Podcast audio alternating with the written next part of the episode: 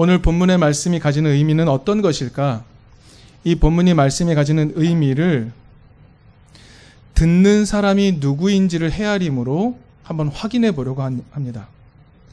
여러분, 이 말씀을 듣는 사람은 누구일까요?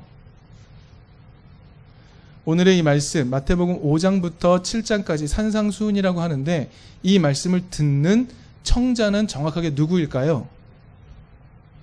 우리 5장 전반부를 보면 알 수 있습니다. 우리 마태복음 5장 전반부를 보면 등장합니다. 5장 1절 우리 같이 한번 찾아볼까요? 마태복음 5장 1절 말씀. 핸드폰 어플을 찾으셔도 되고 같이 읽어봅시다. 마태복음 5장 1절 말씀 같이 읽겠습니다. 시작. 예수께서 무리를 보시고 산에 올라가 앉으시니 제자들이 그에게 나왔다. 예수께서 입을 열어서 그들을 가르치셨다. 누구 누구죠? 제일 청자가 제자들입니다. 이 말씀은 예수님이 사역을 시작하신 후에 모인 소위 제자들에게 하신 말씀입니다. 여러분, 제자 명단, 열두 제자의 명단이 어디에 나오나요? 마태복음을 보면 10장에 나옵니다. 예수님의 열두 제자는 10장에 나오는 것을 보니 여기서의 제자는 그러면 누가 되는 것일까요? 예수님이 초기 등장하신 모습을 보고 예수님을 따라 나섰던 사람들인 것 같습니다. 다르게 설명하면 이렇겠죠. 메시아를 너무도 갈망해서 조금은 조급한 마음으로 예수님을 따르겠다고 나선 사람들로 보입니다. 그러니 예수님은 그런 제자들을 산에 모아놓고 가르치고 계신 것, 그것이 이 말씀의 배경이라고 할 수 있겠습니다. 그렇다면 예수님은 지금 이 제자들에게 무엇을 가르치고 계시는 것입니까? 이제 듣는 사람이 누군지 확인했고 예수님은 무엇을 가르치고 계시는 것일까? 우리 한번 확인해 보면 좋겠습니다. 어느 방송에서 한 중국 전문가가 이렇게 말하는 것을 들었습니다.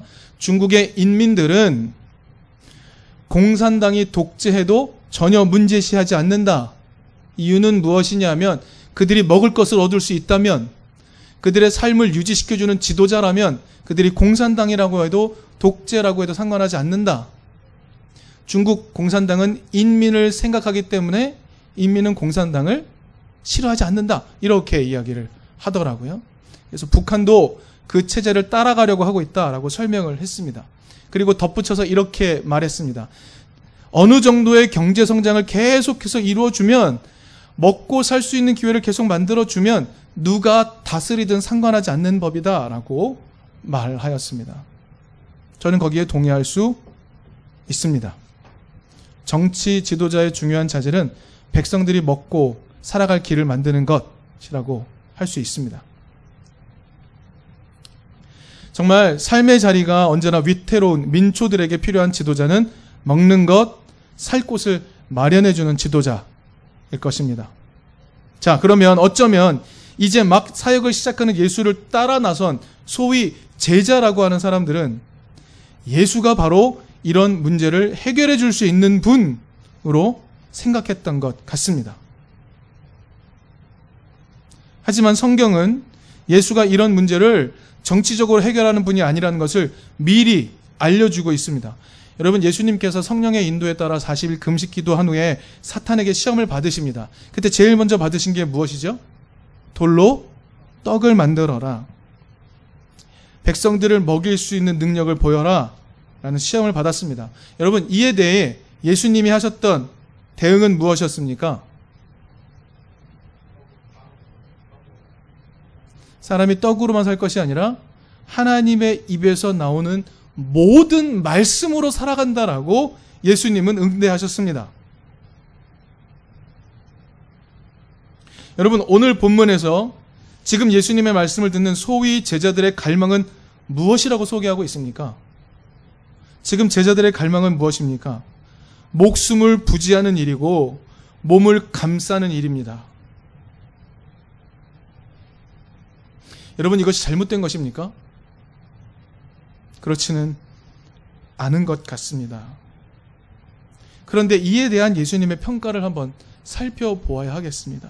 소위 제자라면 소위 예수님의 길을 따르는 것이 우리의 생명이 생명을 얻을 수 있는 길이라고 깨달으며 따라온 제자라고 한다면 어떤 마음을 가져야 하는가 예수님은 어떻게 평가하고 계실까? 우리 30절 말씀을 한번 헤아려 보아야 하겠습니다. 30절에 이렇게 말합니다. 오늘 있다가 내일 아궁이에 들어갈 들풀도 하나님께서 이와 같이 입히시거든 하물며 너희들을 입히시지 않겠느냐 믿음이 적은 사람들아. 이게 예수님의 평가입니다. 믿음이 적은 사람들아. 여러분, 이 표현은요, 마태복음에만 3회 등장합니다. 그런데 이 믿음이 적은 사람들아 라는 이 표현은 소위 제자들에게만 사용되는 표현입니다. 예수님이 제자들에게만 사용하셨습니다. 예수님이 자기를 따르겠다고 하는 거기에 생명의 길이 있다고 미, 믿으며 따라 나선 제자들에게만 이 말씀을 하셨습니다. 믿음이 적은 사람들아. 여러분, 예수님은요, 분명히 돌로 떡을 만들라는 시험을 받으셨을 때 하나님의 입에서 나오는 모든 말씀으로 산다고 하셨습니다. 그러면 여러분, 이 모든 말씀의 내용은 무엇입니까? 이 모든 말씀의 내용, 어떻게 정리하시겠습니까? 그렇죠. 성경이 말씀하고 있는 하나님의 입에서 나오는 모든 말씀의 내용은 무엇인가 우리 한번 찾아보아야 합니다. 그래서 우리는 뒤에 있는 계속되는 산상수훈 말씀 중에 마태복음 7장 12절로 넘어갈 필요가 있습니다. 마태복음 7장 12절로 넘어가 보겠습니다. 함께 읽어봅시다. 마태복음 7장 12절 같이 읽겠습니다. 시작. 그러므로 너희는 무엇이든지 남에게 대접을 받고자 하는 대로 너희도 남을 대접하여라. 이것이 율법과 예언서의 본뜻이다. 이렇게 말씀하고 계십니다. 이것이 율법과 예언서의 본 뜻이다. 여러분, 예수님이 말씀하시는 건 너희들이 가지고 있는 성경, 너희들이 말하고 있는 우리가 지금 갖고 있는 구약, 구약 성경, 유대인들이 말하는 그 성경, 유대인들이 깨닫는 하나님의 말씀의 총합이 무엇이라고 알려주고 계시는가? 자신이 대접받기 원하는 바대로 다른 사람을 대접하는 것. 그것이 하나님의 말씀의 총합이라고 이야기해 줍니다. 맞습니다. 하나님 사랑, 이웃 사랑의 다른 버전입니다. 그러나 이 말씀은 시점을 고민하게 만듭니다. 여러분, 내가 원하는 바대로 다른 사람을 대접하는 것 언제 하는 겁니까? 지금 하는 겁니다. 여기에서 하는 겁니다. 지금 여기에서 자신이 원하는 바대로 자신이 존재하고 싶은 대로 다른 사람이 존재할 수 있게 만들어 주는 것 그것이 하나님의 말씀의 총합이라고 예수님 말씀하고 계시는 겁니다. 여러분, 여러분이 원하는 것을 미래로 유예해 버리는 것. 여러분, 여기서는 그런 말을 하고 있지 않습니다. 너가 지금 원하는 바대로 지금 이웃에게 먼저 베풀어라. 라고 가르쳐 주고 계신 것입니다. 이게 하나님의 뜻입니다. 지금 여기를 살 수 있게 하는 방법으로 자신이 원하는 바대로 다른 사람에게 대하여 주어라. 말씀하고 계십니다. 여러분, 지금 예수님 곁에 앉아서 예수님의 가르침을 받는 소위 제자들은 모두 염려에 휩싸여 있습니다. 내일의 일을 염려하기 때문에 오늘의 괴로움 속에서 내일을 준비해야 한다는 근심 속에 살고 있는 사람들입니다. 이것이 소위 제자들의 모습이며 오늘 우리의 모습입니다. 이에 예수님이 말씀하시죠. 먼저 지금 여기에서 그의 나라와 그의 일을 구하여라 하십니다. 17장 12절과 연관해서 읽어보면 다른 사람에게 내가 원하는 바대로 그것을 베풀어 주어라. 그것이 하나님 나라고 하나님 나라의 의다라고 말씀하고 계십니다. 그러면 예수님 말씀하시죠. 그러면 하나님이 너의 현재와 너의 미래를 모두 감싸는 그 모든 것을 너희에게 더하여 주실 것이다. 가르치고 계십니다. 예수님이 이렇게 멋진 말씀을 하시죠. 여러분, 내일 일은 누가 염려한다고요? 내일이라는 존재가 염려할. 이게 굉장히 철학적이며 재밌는 말입니다. 내일 일은 내가 염려하는 게 아니고요. 내일이 tomorrow라는 시간이 염려할 것이다. 이게 무슨 말씀일까요? 내일 염려는 필요 없다라는 말씀입니다. 내일 걱정은 내일이 맡아서 할 것이니 너는 내일 걱정하지 말아라 하고 하십니다. 하지만 제자들이 가진 염려는 그들의 걱정은 현재도 살지 못하게 하고 미래도 살지 못하게 만듭니다. 여러분, 오늘 우리가 살고 있는 세상도 우리에게 똑같은 메시지를 줍니다. 지금 여기에서 다른 사람에게 내가 원하는 대로 베풀며 살아가는 것, 그건 어리석은 일이다라고 말합니다. 그러나 예수님은 지금 여기에서 자신이 원하는 바를 다른 사람에게 베풀며 살아가는 것, 그것이 하나님의 말씀의 총합이다. 떡으로 사는 게 아니라 그것으로 사는 것이다. 우리에게 알려주고 계십니다. 그리고 그것을 해낼 때, 현재와 미래를 감싸는 그 모든 것을 하나님이 우리에게 주신다라고 강력하게 말씀하고 계십니다.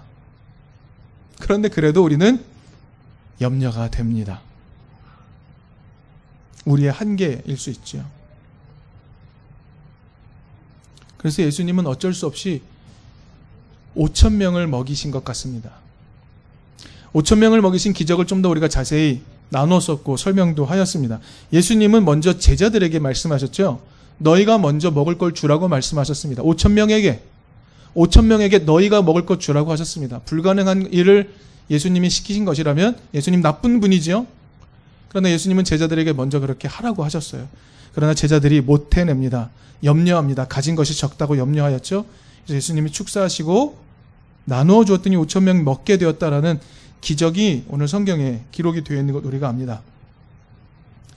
예수님 5천 명 어떻게든 먹이셨습니다. 그랬더니 사람들은 예수님을 어떻게 대했습니까? 임금으로 삼고자 했습니다. 그래서 예수님을 찾아 나섰습니다. 그래서 예수님은 제자들을 먼저 바다 건너편으로 보내시고 본인은 기도하러 산에 가십니다. 도망치듯 떠나신 것입니다. 여러분, 5천 명을 먹이는 기적은 예수님이 원하는 방식이 아니었음을 알 수 있습니다. 예수님은 이렇게 말씀하시죠. 그러므로 너희는 무엇이든지 남에게 대접을 받고자 하는 대로 너희도 남을 대접하여라.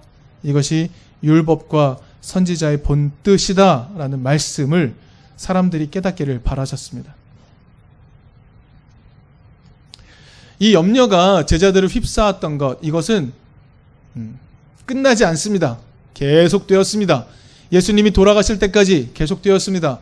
예수님이 부활하신 다음에도 계속 되었습니다. 그러나 역사 속에서 이것을 이 염려를 넘어섰던 적이 있습니다. 언제입니까? 바로 성령이 임하고 교회가 시작되었을 때였습니다. 그때 사람들은 한 마음 한 뜻이 되어 자신의 모든 소유를 팔아 제자 사도들의 발 앞에 두었고 사도들이 사람들의 필요에 따라 나누어 주었더니 그들 중에 가난한 사람이 하나도 없었다라고 기록합니다. 그리고 그것은 신명기에 약속의 땅으로 들어가는 백성들에게 하나님이 말씀하신 최종적 복의 형태인 너희 중에 가난한 사람이 없게 될 것이다. 그것이 하나님 나라다. 라고 말씀하신 그 모습을 그대로 이뤄낸 것입니다. 오늘 우리의 염려를 버리고 지금 여기를 함께 살아가라고 하시는 예수님의 가르침에 집중해 봅시다. 안 되는 것일까요? 안 되는 것이 아닐지도 모릅니다. 목숨을 부지하는 일, 몸을 감싸는 일, 거기에 집중할 수밖에 없는 것이 오늘 우리의 모습이면 분명합니다. 그리고 세상은 그 어떤 시기에도 그것을 가능하게끔 허락해 준 적이 없습니다. 그러나 교회의 탄생이 우리에게 말해주는 바가 무엇인지 한번 헤아려 봅시다. 다른 방식으로 살아가는 것은 가능한 겁니다. 그것이 교회라는 것이죠. 지금 여기를 살아갈 수 있는 그런 교회가 되었으면 좋겠습니다. 이제 우리 저의 이야기와 여러분의 이야기를 함께 나누는 시간을 갖겠습니다. 우리 잠시 침묵으로 거듭의 기도 드립니다.